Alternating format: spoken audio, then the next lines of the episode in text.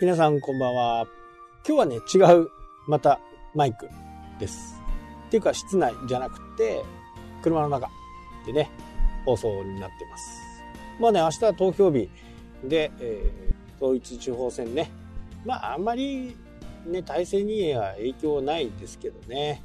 まあ、とはいえね、あのー選挙がね、行く人は行って、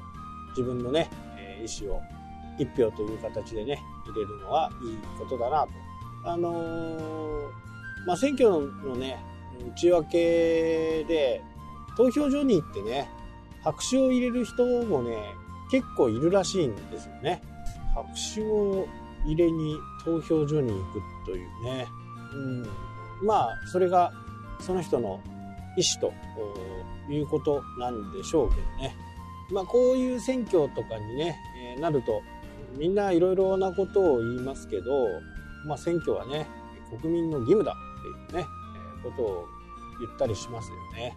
まあ、それもはどうなのかなっていうふうにね、僕はこう思うわけですよ。行くのも自由だし、行かない、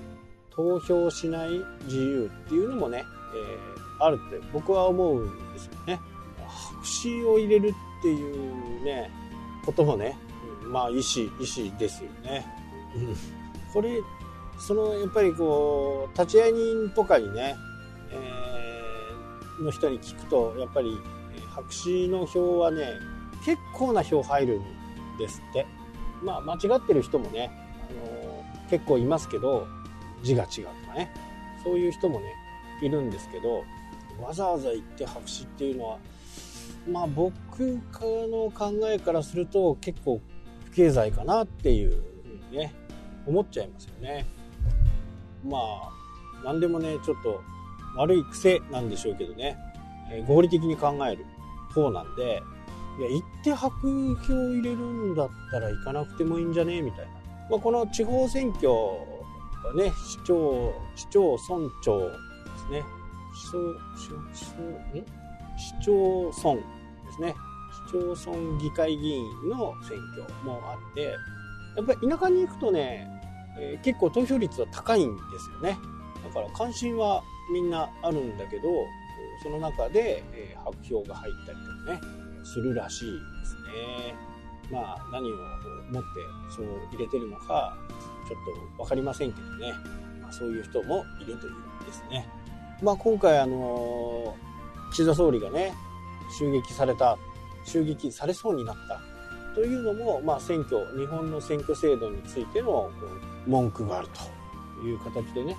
でも、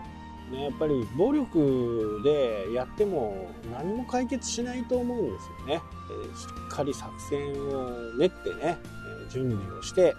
まあ、供託金の300万が一応、若い子にはね、その300万なんて、え無理だという主張であると思うんで、ただそれをやらないとね、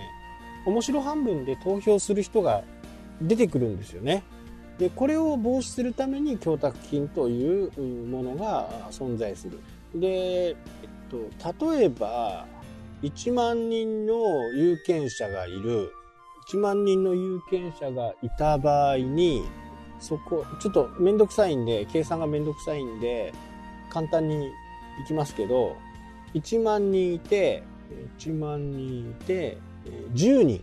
当選する人がいると。そうなると1万分の10で1回割るんですよね。なので1万分の10なんで1000ですか。で1000の10分の1ですから100票ですね。100票を入らないとこの供託金っていうのは、えー没収となります。てててててですね。没収とされると。おなので、まあ、これは乱立を防ぐためのねえ仕組みなんですよね。もしねこういったものがないとこれ、まあ、組織的にね、えー元 NHK との立花さんとかねちょっとやりそうな戦術なんですけどじゃあ、えー自分のうん候補がちょっと劣勢だと事前の調査でね事前の調査で劣勢だっていうことが分かったらもう政治とか何にも興味ない若い子とか、まあ、イケメン、美美女、美男子、こういったものを、どんどんどんどんこう、立候補させると。で、そうすることによって、若い層がそちらの方に行く。で、当選しそうな人の票が減るという形になるんで、こういう戦略もね、あのできるっていうことになってしまうんですよね。立花さんがね、本気にやったらそういうこと、そのルールを、ルールに基づいて、ルールの隙間を狙うのがね、えー、彼が上手に選挙戦を戦うコツなんで、まあそんなこともやってくるんじゃないかなと。なので、この供託金をやっぱりなくす、なくすべきだとかね、えー、いうのは、まあその覚悟がないんじゃないかと。もしね、20、今回26歳でしたっけ？犯人がね。まあ300万ぐらいどっかから借りて、やるぐらいのね、えー、気持ちがあればできるわけですよね。まあ他にはポスターとか、まあ選挙カーとか、まあいろんなものをね、あの、作んなきゃ、まあ借りてくるなりね、用意しなきゃならないんで、だから300万で終わるっていうわけではないんですよね。あと自分の周りの応援者たちをどういうふうに集めてくるか。まあ、基本あの選挙ってボランティアなんですね。日当を出すのは、まあ、ウグイス嬢とか選挙カーの運転手とか、まあ、そういったものしか認められてないんですよね。でこれに違反すると公職選挙法でね、えー、後から合格合格っていうか当選したとしても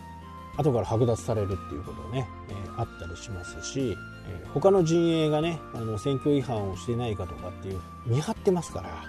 ね、当選した後にある一定期間は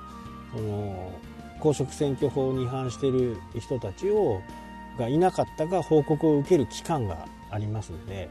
まあ、この辺はね非常にこう調べていくと結構面白い形かなとは思います。まあ、ちょっといつものね、ビジネス系とか釣り系とはね、ちょっと違うんですけど、まあ明日、